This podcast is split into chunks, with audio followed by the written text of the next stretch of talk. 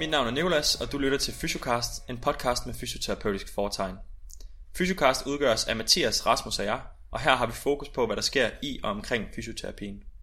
Dagens episode omhandler Acceptance and Commitment Therapy, oftest forkortet ACT eller ACT. På fagkongressen talte vi med Lance McCracken, som er psykolog. Lance er både kliniker og forsker, hvorfor han har nogle ekstremt relevante overvejelser. Det er forhåbentlig den sidste genudsendelse fra vores episode fra fagkongressen. Vi satte så meget på at få skudt noget nyt materiale i løbet af de kommende uger, nu hvor de fleste er hjemvendt fra sommerferie. Hvis du har en god idé til nogen, du gerne vil høre, så skriv en kommentar til episoden på Facebook eller Instagram. Hvis du er en af dem, som støtter os via tier.dk, skal du ikke være nervøs for at blive trukket penge for genudsendelserne. Det har vi selvfølgelig slået fra. Vil du gerne støtte den her podcast og være med til at holde os kørende, så kan du klikke ind på fysiocast.com, hvor du kan trykke på Støt Fysiocast. Rigtig god fornøjelse med dagens episode.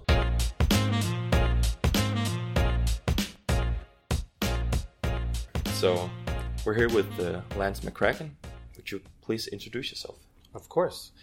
Uh, I have uh, a few different roles. I'm a professor, what's called Professor of Behavioral Medicine at King's College London. So I'm an academic in that uh, in that part of myself, and supervise postgraduate students. I um, I also work as a clinician, so I'm a trained clinical psychologist, and I'm the lead psychologist at the Input Pain Management Center at uh, Guy's and St Thomas's Hospital in London. So there, I'm a senior clinician. I I uh, manage and, and lead a, a, large interdisciplinary chronic pain treatment service. All right. So let's start from the beginning. What is ACT? Yeah. Um, well, it's usually pronounced as one word, ACT, um, although you, you hear it either way. But ACT is essentially a version of CBT, which is the confusing part. Uh, so, ACT is a kind of CBT that's specifically focused on psychological flexibility. It has its roots in behavior therapy, sort of the predecessor to CBT, maybe more so than current CBT. It's focused on um, behavior change as outcome. It um, it is uh, process focused, which means what are the mechanisms that drive this as the main focus, and less uh, kind of attached to specific methods that you need to use. It's more dynamic. It has it's intensive in the relationship that uh, is included in the treatment delivery. Um, hmm? Yeah. So, in your talk today, you mentioned uh, psychological flexibility as a main theme for mm. ACT. Can you try and explain a bit about that? Yeah, I can try to unpack that. So, psychological flexibility can be defined in different ways. One way to think of it is it's made up of six facets. I'll say the six facets, but they'll be a little bit hard to understand all by themselves. But it's acceptance, cognitive defusion, uh, present moment awareness, self as observer or self as context, committed action, and values. All right, so that's a lot. But the easier way to think about it as is as three processes that summarize these, and that would be that psychological flexibility is a process made up of uh, behavior patterns that are open, uh, aware or connected to the situations that are present, and engaged uh, or motivated and activated. All right. So, ACT sounds primarily for psychologists. Mm. Is that so? Yes and no. I mean, um, let me say a little bit more. Um, everyone in healthcare is doing behavior change already. So if your if your patient comes in, you work with them, and none of their behavior changes, they don't talk different. They don't do different things. They don't go to the doctor less. Um, you know, I, I, it would be hard for me to believe that you'd had a success with that case. I mean, uh, so, so the main point, first off, is all healthcare is behavior change oriented, or it ought to be if you mm. want to get a good result. So we're all doing, in a sense, psychological therapies. Every human interaction is a psychological interaction. I mean, if you're sitting with another person, listening, giving them feedback, talking to them, giving them advice, responding to what they say to you, then it is, uh, you know, inherently a psychological intervention. So, uh, is it? Could it be ACT?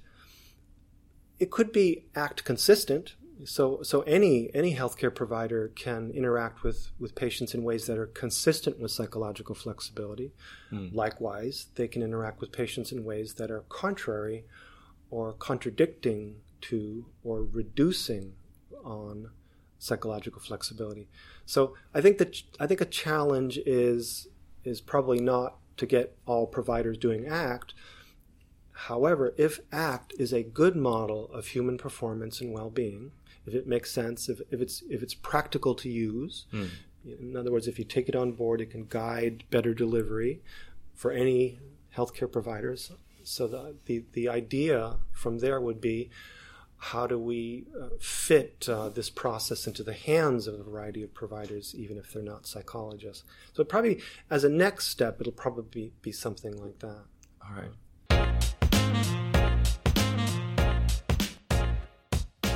So you just mentioned something quite exciting. I think you mentioned that um, interacting with patients can be contradictory to the ACT way of thinking. Could you m- do, maybe make an example of what is cr- contradictory? Yeah, I mean, I think maybe the, the probably the, the most familiar or most easy to identify kind of contradiction would be, you know, in chronic pain management, when we when we see people with chronic pain, they're often their pain is the most important thing in their life, Yeah. and reducing that pain is like their daily preoccupation. You know, not having pain is their absolute sort of I know I'm making a caricature here or a sort of a, a cartoon version of this, but but for some people they're very adamant. They're mm. very focused. My pain must be reduced or eliminated, and then I can do other things in my life. So for some people that is not working very well. That preoccupation cuts off all other possibility of other things that they could do.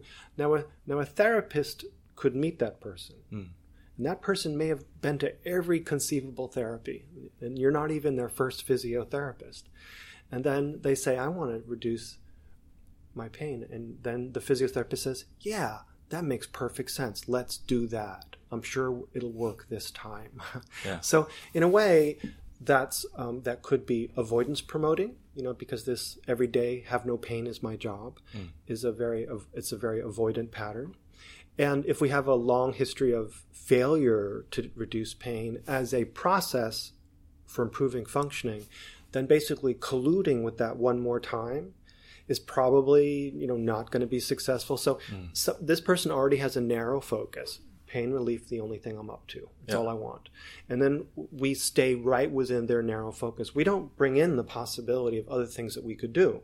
So, in a way, that's very, to me, with in the context of the details as I've put them out here, hmm. you know, that to me would probably be not promoting of psychological flexibility. It would be quite the opposite. Yeah, all right. So if, if we took if we take a look at the, the literature, do we see meaningful effect sizes for ACT on persistent pain? Yes, we do so far with the state of the literature as it is. So, I mean, this is not a mature literature. You know, the first trial that was ever published was was not even a chronic pain trial. It was a pain and work stress trial, a very mm. small one. It was actually done in Sweden. It was published in 2004. In the years after that, we only had one a year, and some years we had no trials. So, for the first eight years of doing this, you know, trials were small and there were few. Now we have 28 outcome studies, we have 17 RCTs. So that sounds like a lot. However, a lot of these are very preliminary studies, they're pilot studies. It's a project done at the end of someone's series of uh, PhD studies. So it's um, a feasibility study. Even even though they might in some cases be randomized controlled trials, you know, the sample sizes involved are small. And the methods are, you know, kind of just designed first test out of the box, and so they're not highly refined, and they're not done with a great deal of funding. You know, they're often done by, um, you know, kind of a PhD student in their spare time. Yeah. So, so the you know the trial designs and methods need to be better resourced, and they need to be higher quality, more free from bias, and you know, you know, controlling things that could sort of um, lead to imprecision or unreliability in the data. So, as it is, we can get we know and this is a very clumsy range but we know in different outcomes we can get we can get um, uh, results that are from small to large effect sizes immediately after treatment and these tend to be maintained at follow-up but short follow-ups probably as much as six months and not usually past six months um, we have a lot of cohort data from services you know sort of more like effectiveness trials without a control arm and those those data look very good. You know, the uh, medium to large effect sizes, mm. uh, even effect sizes that last that show up uh, three years later. But um, but those are very you know highly uh, open to bias because it's a single cohort yeah, design. Yeah, and, yeah, so so you know so we, we have I think that the easiest way to summarize this is it appears that ACT does about as well as conventional CBT. Yeah. Uh, you know, on the average, medium effect sizes with some variability either, either way. And uh, this counts in multiple domains, so physical functioning, social functioning, and emotional outcomes. You you you see you see improvements, and uh, yeah. All right. So these outcome measures that ACT seems to have an effect on do we need to monitor those with the patients in the clinic? Um, you don't absolutely need to. You know, I wouldn't say it's it's it's um, you know required. Uh, like you get in trouble if you don't, or something that there's going to be the police show up or something.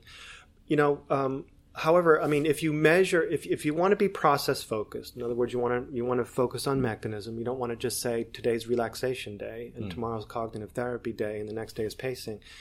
But you want to say you want to you want to go in with your eyes open. What are the processes involved in causing the difficulties in someone's life? You want to be attuned to that and then address that with appropriate therapeutic process, sort of dynamically in session after session with a focus again on change in process and not just delivery of methods on a protocol. Mm. Uh, if you want to do that, you will you will have your own awareness of the change processes in the person you're working with. It's sort of required to do the delivery. It's always good to have you know other sources of information to check your own impressions. And so, you know, psychometric measures or quantitative data of some kind can be a check for us. Another another form of information that can guide our delivery. That's that can be very good. Um, it's also when you give measures to patients, it is a signal to them. This is what we're interested in, hmm. and it's and this is part of the what we're focusing on, where we want to see the change and so forth. So it is, it's it is a, a nice additional piece of treatment to both do the treatment delivery and then reinforce kind of not so much the message, but the focus on processes of interest with measures that patients complete. So it's it's a useful guide for them. It's a reminder of what we're doing, and it's a, an additional source of information for us. Now, it's understood that in many clinics, giving patients a big pile of uh, questionnaires will be unpleasant to them. Yeah and therefore unpleasant for us when they say, I'm not going to do these. um, so, I mean, I think we have to be assured that it's important. We have to choose our measures carefully. We should make them as short as we can make them and still make them useful. Um, otherwise, uh, you know, will be unpopular and our job will be stressful. so, so you know, if if I were um, if I were a physiotherapist and I wanted to get into this, I would you know I'd contact some experts. I'd, I'd think about my local circumstances, our population, the methods that we want to use, and choose measures accordingly. You can either use you know short standardized measures. There's eight, seven or eight item measures of acceptance and committed action and cognitive defusion, for example, if yeah. you wanted to get into that. Another way to do it is just with simple, you know, numerical ratings of zero to ten. Uh, we use these kind of daily diary ratings, for example, in some of our treatment, and you could have an item that says, you know, in the, in the last day, how much time have you spent um, uh, wrestling with trying to avoid your pain rather than focusing on what's important to you in your daily activities. Yeah. And you could say zero, never, ten, always. You know, so you could you could there are diary designs out there yeah. that could be used and they, they, they don't take up a lot of time. All right.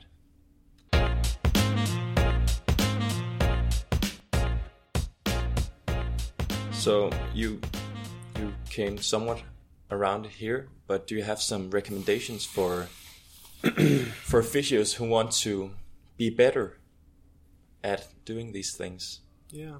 I mean, the first thing I'd say is I would encourage interest and, you know, seeking on opportunities. I, I really think, I mean, when I've got into this, this work, this model, and treatment uh, related to this treatment model, which was now you know more than 20 years ago. It, it's made my work more interesting. I've, i enjoy it. I feel like I learn uh, every day from doing it. I, I, I, feel like it reflects back on me in useful ways as a person. Mm. So I you know I heartily recommend it. Number one. Um, I think one of the messages from the talk today, which came from you know more than one source, more than one published study, is yeah, physiotherapists can learn to be more psychologically process consistent or they can be more therapeutic and in, in, behavior change mm-hmm. than they currently are, probably. And they can do things like CBT and they can get effect sizes that are probably similar to, to what others get. So I think that's a very encouraging message. Um, the I think the I think the companion message there was that physiotherapists aren't just can't just go do this tomorrow. That there needs to be uh, training and supervision and support in uh, physiotherapists acquiring the required competencies. So it isn't just read a book, do the treatment tomorrow. It's really you probably would want to go to some intensive uh, clinical training workshops for you know these are available around the world, two day, three day, or mm-hmm. Intensive training. They're experiential. They include um, learning about psychological processes firsthand, uh, rehearsing in role play and other ways, uh, rehearsing the treatment methods directly, and experiential exercises that um, that build essentially builds psychological flexibility capacities into the therapist. Yeah. Because if you want to deliver this, it's not just memorize the method, do the method. It is really bring psychological flexibility into your behavior as as a, as a process for your delivery. And it it uh, it won't come from a book. It'll come from practice, rehearsal, firsthand. It'll come from trying methods, doing it badly, learning from that, doing it again. So mistakes and awkwardness will be a part of learning. And yet, I think the only way to do it is direct skills training and rehearsal of what you want to deliver firsthand. Uh, you guys could, I think, very easily have someone come to, to Denmark and deliver a, an intensive uh, clinical training workshop. There's many people around the world yeah. who do these, and um, probably be happy to come here and, and it would be fun for someone to, to get a physio, you know, a physiotherapist group, you know, with some homogeneity because it's yeah. easier to deliver treatment when the people in the room have a more similar background. Yeah, so definitely. I think it would be a exciting opportunity for someone. Maybe for Lance McCracken. It, it's possible, yeah. Right. I'd have to ask for permission to be able to do that, but yeah, uh, it's possible. So, if our listeners want to follow your work, where can they find you? Um, luckily, by this point in my life, I, I probably can't hide anywhere anymore. I mean, I, you can probably find me on Google, probably find me on Google Map. but uh, you know, I mean, I'm at King's now, and so King's has a has a good website where we're all registered with our work, and um, you know, we all sign up to the usual things these days, um, whether it's uh, ResearchGate or uh, Google Google Scholar citations. Um, so people can email me directly. I, I usually say that because I never get that many. E- well, I don't get that many emails. It's not unmanageable. So, I mean, if someone wants to collaborate uh, uh, yeah. on something or uh, find some of our resources, which you know we very much want people to find and read, uh, they yeah. can contact me. Contact me through the King's website, uh, you know, ResearchGate or or other places. Perfect. Thank you so much for your time. You're welcome.